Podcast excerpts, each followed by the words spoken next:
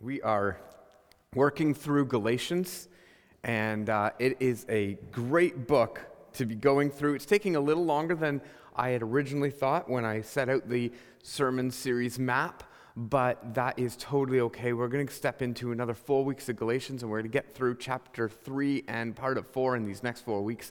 And uh, I just, I couldn't be more thrilled because there's so much good happening here. I mean, we're talking about Galatians being a book of a new church that's, that's got this new emphasis, this new understanding of Jesus, and then a bunch of traditionalists coming in and saying, this is the way it ought to be. And as Promise Church is a new church, and we have great expectations and a great focus on what God has called us to do, including adopt a street, as I talked about a little bit ago. We, we are always in this constant awareness that we have traditions that have gone before us. And, and they could easily be putting expectations upon us that aren't necessarily what God has called us to do. And so as we go through Galatians, this is what we are, um, what we're working on to see how God wants to develop us as a congregation. So it's week 11 of Galatians, and I'm loving the engagement with the book, and it's bringing us to a sure foundation of where our faith is rooted. So today, I'm going to read Galatians 3 1 to 5. And if we take it in the context of the entire book so far, everything about it has been about moving us from a position of, uh, you know, understanding Paul's gospel, understanding why he believes it, to now we're moving into Paul's complaint. And Galatians 3 is at the climax of his complaint. He's just finished Galatians 2 with saying, I'm crucified with Christ.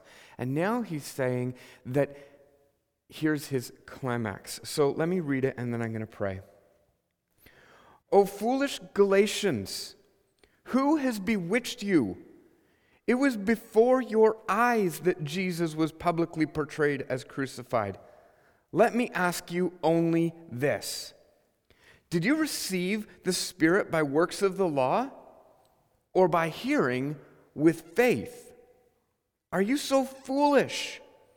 Having begun in the Spirit, are you now being perfected by the flesh? Did you suffer so many things in vain, if indeed it was in vain? Does he who supplies the Spirit to you and works miracles among you do so by the works of the law or by hearing with faith? Just as Abraham believed God and it was counted to him as righteous. So, this book keeps on getting more and more intense. And, and, and he's, he starts off with, Oh, foolish Galatians. Oh, have you ever been yelled at, like as an adult, like actually yelled at? Is someone ever just dug into you? I had this experience a few weeks ago with my mechanic. I was taking my CRV into the mechanic because the engine was running like garbage.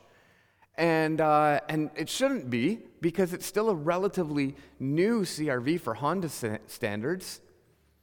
And my mechanic is just like, Don't you ever check the oil, man? Don't you ever like do anything to maintain your car? And I was like, All my oil changes are up to date. He goes, Where do you do your oil changes? And I'm like, I do them at like a, at a rapid lube place because you're too busy. And, uh, and, and it's true, he is a very, he's one of the best mechanics, and, and so he's very busy. And, uh, and he was like, Oh, you can't do that. And he's yelling at me because I didn't do enough to protect the engine of my car. And like he's getting red in the face and his voice is raised. And I'm like, eventually, after five minutes of listening to him rant, like literally rant, I was like, you, you know, I could actually just find another mechanic. It's not going to be that much of a problem.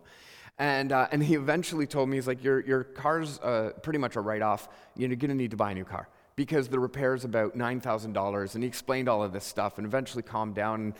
So I took the car somewhere else. Anyways, um, and, and, and it's been about a month. And so, but the point of the story is that I realized how awkward it was to be yelled at as an adult. And when I'm, when I'm reading this, every time I read the book of Galatians out loud, it climaxes right here. To say, Oh, foolish Galatians, who has bewitched you? when we're, when we're getting to that point, we're just like red in the face going, What are you thinking? Literally, what are you thinking? Who is able to convince you of something that's so illogical? Are you under some type of spell or enchantment? Like, how are we going to explain how you got from where we started to where we are now? so, in this passage, Paul is genuinely baffled. He's, he's, very, he's very confused about why people are falling for this and why, you know, that they're falling for a marker of inclusion, a way to say, oh, well, now you're included in. Why people are falling in that when it's clearly portrayed that it's faith in the faithfulness of Jesus. And the reason that it's faith in the faithfulness of Jesus, Paul has already made very clear to us, but he repeats again here, is Jesus was publicly crucified. Unspoken in this part is also resurrected. Jesus was also resurrected, which gave him all of the vindication of being Lord and Savior, God with us. It's all of those things all wrapped up into this moment that's coming up in just a few weeks that we celebrate at Easter. Publicly crucified, witnessed as resurrected. So, if Jesus is crucified and resurrected and shown to be the faithful human, the one that Adam was called to be, the one that, that Israel was called to be, Jesus actually fulfills. That faithful human who obeyed God in every way, even to the point of death, as we went over last week. And so here we begin today. Let me pray. God, I just pray today that as we look at what baffles Paul, I pray that your Holy Spirit would speak in the next words of this message. God, I pray that your Holy Spirit would, would stir in our hearts, would affect us deeply, would change our identities to be more in line with Christ Jesus. God, I pray that your work would be real and eternal in our hearts today. In Jesus' name, amen. I want to invite you to interact with this sermon today, either on promisechurch.community under today's message. There's a text box. You can interact there, or you can interact on Slack with us and have this conversation um, about and uh, and so we're, we're going to have these conversations, and I see a, a, relevant marker already. Mark Dean is not my mechanic. When Mark Dean yells at me, it's for something totally different. and so um, this is, uh, yeah, it's just, it's, it's a good thing. So here, let's, let's move into the next verse here. It's in verse 2. Paul says, Let me ask you this question Did you receive the Spirit? By works of the law or by hearing with faith. When we understand our starting place, the piece that, that initiates us into Christianity, we can evaluate how we're moving from there and to where we're going. The question here is really important. Did you receive the Spirit? I'm going to pause right there. It's a really important question for us. Did you receive the Spirit of God? Let me clarify what I'm pressing here. I'm not asking if you can speak in tongues. I know we're a Pentecostal church and that's our distinctive and blah, blah, blah. That's not what I'm asking. I'm saying, did you receive the Spirit of God? I'm not asking you if you go to church and if you're regular or if you're moral. I'm asking you, did you receive the Spirit of God? Does God live in you? Does, does He live in you? It's a very important question about what we believe about God that tells us about what we believe about being a Christian. Paul assumes that the Galatian church is going to have no problem answering this question because, because he, he was so involved in their conversion moment and he's seeing, hey, you, you've been distracted. But, but for us, I wonder sometimes if we make too many assumptions.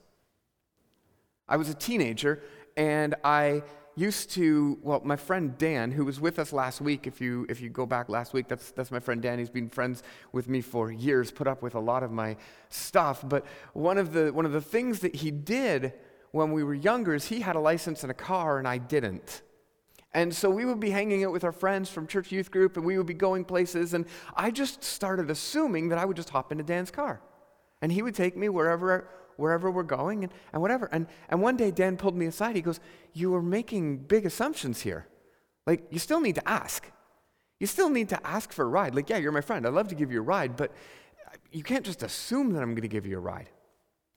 And, and so I wonder if what we do inside of church culture is sometimes we make too many assumptions. Sometimes we actually make it seem like, oh, well, if you go to church, you're a Christian. Did you receive the Spirit of God. Today I'm asking us to search our hearts. Does God have residence inside of you? Have you asked God to live in you and submitted your will to His will? Have you put yourself to the side, saying, I am going to only obey what I see the Spirit of Christ doing? And this is a really, really big point that we can't just gloss over. Did you receive the Spirit? Do you have access to God?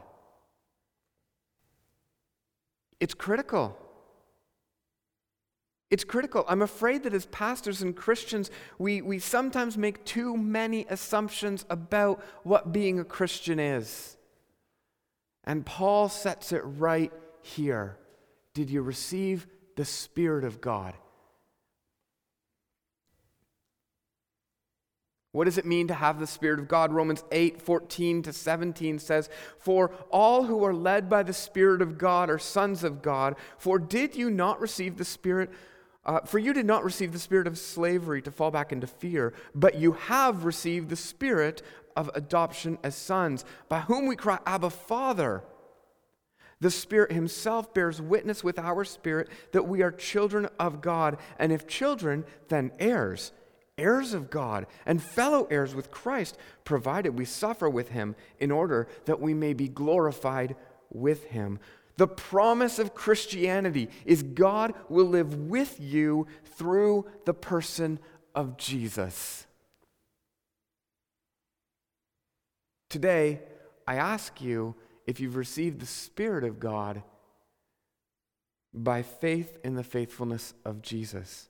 You know, I know that many of you viewing today would easily answer this question and would say, Yeah, absolutely. I, I know God is with me. I know His presence. I know His transforming, molding way in my heart. I have seen the transformation in my life. I know that God is with me. I have that assurance that God is with me. I know that many of us watching have that assurance, but many of us watching also struggle with this question. As I keep on pressing it, I know that there's a discomfort growing in some of our hearts saying, wait, how do I answer that question? How do I know? How do I, how do I actually engage that? And so the, the promise is that God will live with you through the person of Jesus. See, sometimes we want to have God living with us. We are trying to be a good enough person to fit into the Christian mold. We can force ourselves to go to church and sometimes enjoy it, and a lot of times actually enjoy it because it's really good. I like it. but we, we really can, can struggle and say, I, I still have a lack of clarity on this point. Have I received the Spirit of God? So I've said it time and time again, and I'll say it again, that the important piece here that we really want to notice is, is that in Christianity it is very different than other world religions because this is not a, con- a construct in which we gain God's approval through jumping through hoops and trying to get to God and somehow bridging the divide between the divine and the human. That's most every other religion in the world, if they even care about God. There are religions that don't care about God. But Christianity says God, the creator of the universe, the one who is all powerful and all knowing, the one who is over all, Lord Almighty, wants to know you, wants to have a relationship with you. And so that God has done everything to live with his presence in you. That is the Holy Spirit to live in you, to dwell in you, to shape you, and to form you, to define who you are. The question is do you receive that Spirit? See, why is Paul so mad? Paul's upset because there are people who are bewitching and causing people to doubt, saying, Here's the answer to the question. You can receive the Spirit of God by trying hard. Paul's upset because people are saying you have to do something to access God. Paul's upset because that is decidedly not how God chooses to live with people. God chooses to live with people by something far greater, which is by the Spirit. So, Paul's expanded question Did you receive the Spirit by works of the law or by hearing with faith? If you struggle to answer the question in the first section, let me show you how you can receive the Spirit. You hear with your ears and you place your life defining trust in the faithfulness of Jesus Christ, the resurrected Lord. When you come to that place, when you put faith in the faithfulness of Jesus, that's how Paul says right here you receive the Spirit of God. God is able to come and reside in you, to change you at the core of your being. It's not like a biological God lives inside of your heart, but it is at the core of your person. God speaks with His Spirit. He changes your values. He grows you in stature and wisdom and understanding. He gives you His perspective on the world. And it's starkly different than the world's perspective. Starkly different. There was never anything that you could do to reach God. So God came to you. Jesus led us to Him. And now you can breathe a breath of fresh air. Now you can breathe the Spirit of God because Jesus came from God, was faithful to everything that God said, and redeemed all of humanity. Now we can live with God's presence. So, did you receive the Spirit by placing faith in Jesus? Yes. That is how you receive the Spirit of God. It's not by any other works. So Paul's so upset because there are people who imply that you have the Spirit within you because of your participation in the religious construct, the getting morally correct, the, the, the rules for belonging, the, the, content, or the cultural normative social things that we set up. And people are, are saying, that's how we know you belong. But, but Paul's saying, we be, you belong because you have the Spirit because of Jesus. You have the Spirit because of Jesus. So, for anybody who struggled with the first section, who said, I don't know, do I have the Spirit? The question pushes back one, and it says, Do you believe that Jesus was faithful to God in all ways and is saving you? Do you know that? Do you believe that? Do you hold on to that? And it's when we do that that the Holy Spirit comes and starts to work on this. You know, there was a logical inconsistency that was foolishness in Paul's eyes. In Galatians 3 3, he said, Are you so foolish that having begun in the Spirit, you're now trying to be perfected in the flesh? How can you be that type of foolish? It's really hard talking to people outside of the church right now in today's culture because so many times I talk to people outside of the church they, they keep on telling me time and time again that they're not good enough to come to church.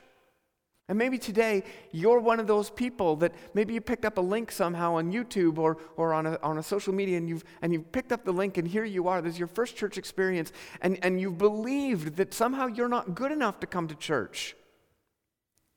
But the point of receiving the Spirit is so that God works in you. You received the Spirit. He's the one who's doing the work. You cannot be perfected now by the works of the flesh. You can't be perfected now by doing the cultural things that are they, they mean that you're in the in club. That's not what's perfecting you. The Holy Spirit is. The Holy Spirit is the one who is leading you into new life. Philippians 1 6 says, Being confident of this, that he who began a good work in you will carry it through to completion, even until the day of Christ.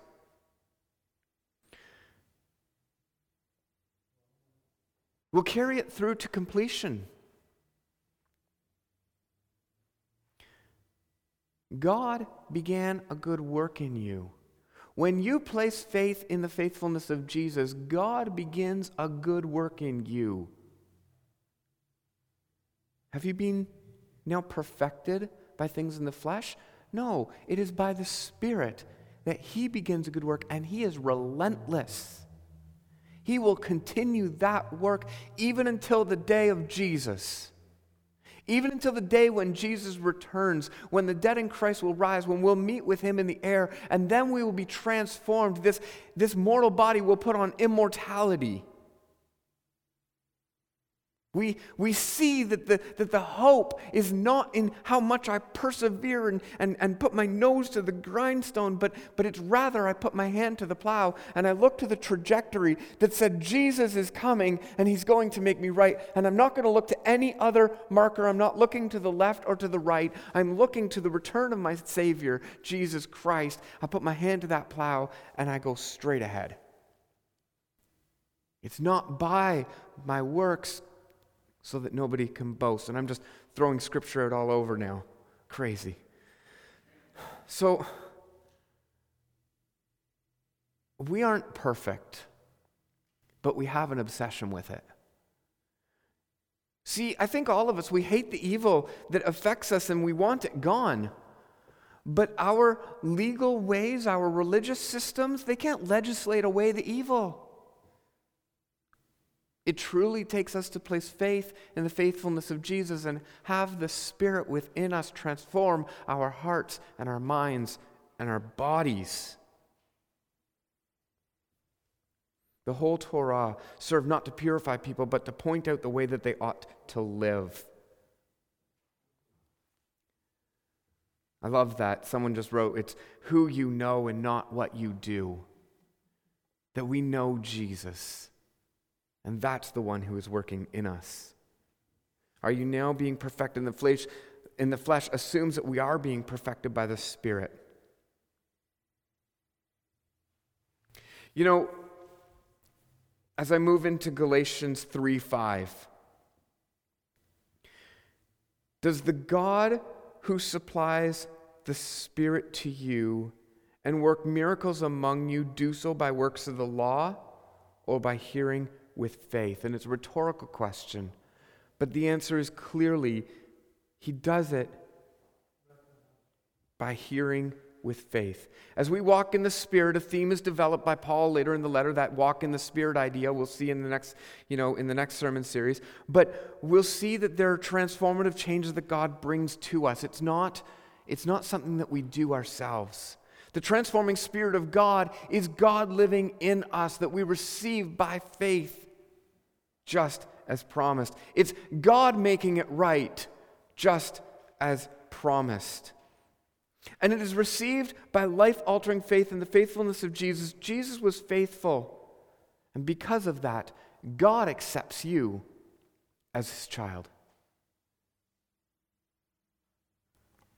Jesus was faithful and showed that humanity can be made faithful. And God said, there it is. Now I am coming. I am living with you. You understand that I can live with you by the Spirit. And now I will work in you. I will do what I need to do in you. Follow Jesus' example. And that's why Paul just previously said, I'm crucified with Christ. In Jesus' example, he laid down everything in obedience to the Father, even life itself. And God rose him up in the third day. And now we are called to lay everything down. Know that God loves you. Trust that. Trust his way. It's going to change your life, it's going to challenge you, but it's not for the reason of impressing God. It's simply a result of God living with you. God has forgiven you. God has accepted you. God will be with you to do great works in you and through you. Today, I invite you to pray a prayer of faith with me. Because this is how we know that we receive the Spirit of God. Let us know on Slack or in the Get Connected thing on promisechurch.community if this is your first time you're praying this with understanding. But, but really, this is about you saying, I can trust a God who will make all things right, who loves me regardless of where I find myself today, and who can give me hope for a future. That's what we have in Christianity. We have hope. We don't have a heavy burden that's like, oh, I have to do all of this to impress God. We have a God who has initiated love who has initiated relationship, who wants to live with you. And it should not be taken away by any other religious tradition or, or, or, or, or idea of inclusion. That would be foolish. But we receive the Spirit by hearing with faith. So pray this prayer with me. Today, God, I recognize that there is nothing that I can do to bring you to me. I recognize that Jesus is faithful and makes a way for you to live with me because of his faithfulness. I ask you, Spirit of God, to live within me, to lead me in your way. I ask you to fully complete the work that you start today, even until the day of Jesus' return. I put my life altering faith in the faithfulness of Jesus, who loved me and gave himself for me, so that Holy Spirit can live in me and do his work in me. In Jesus' name, amen. And now, when you prayed that prayer, you can, with faith, say that I did receive the Spirit of God by faith in the faithfulness of Jesus. God bless you. I look forward to seeing you in person next week here at uh, Bradford United Church. Six church names went through my head. At Bradford United Church to, uh, to worship with us as Promise Church. And uh, I just pray that God will bless you. Have a great week. We'll see you soon.